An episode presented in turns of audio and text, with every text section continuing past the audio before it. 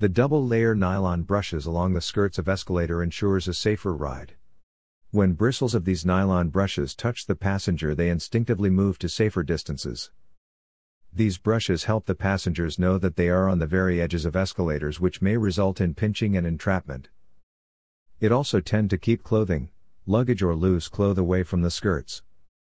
These nylon brushes are durable hence these come as less expensive safety option. Escalator brushes are installed on the sides of escalators and moving walkways to keep people from standing too close to the edges. Loose, low hanging clothing, shoelaces, soft soled shoes, and other such items are at risk for becoming caught in the moving track or moving stairs. So these brushes are designed to provide a gentle reminder for people to stand at a safe distance from the moving edges.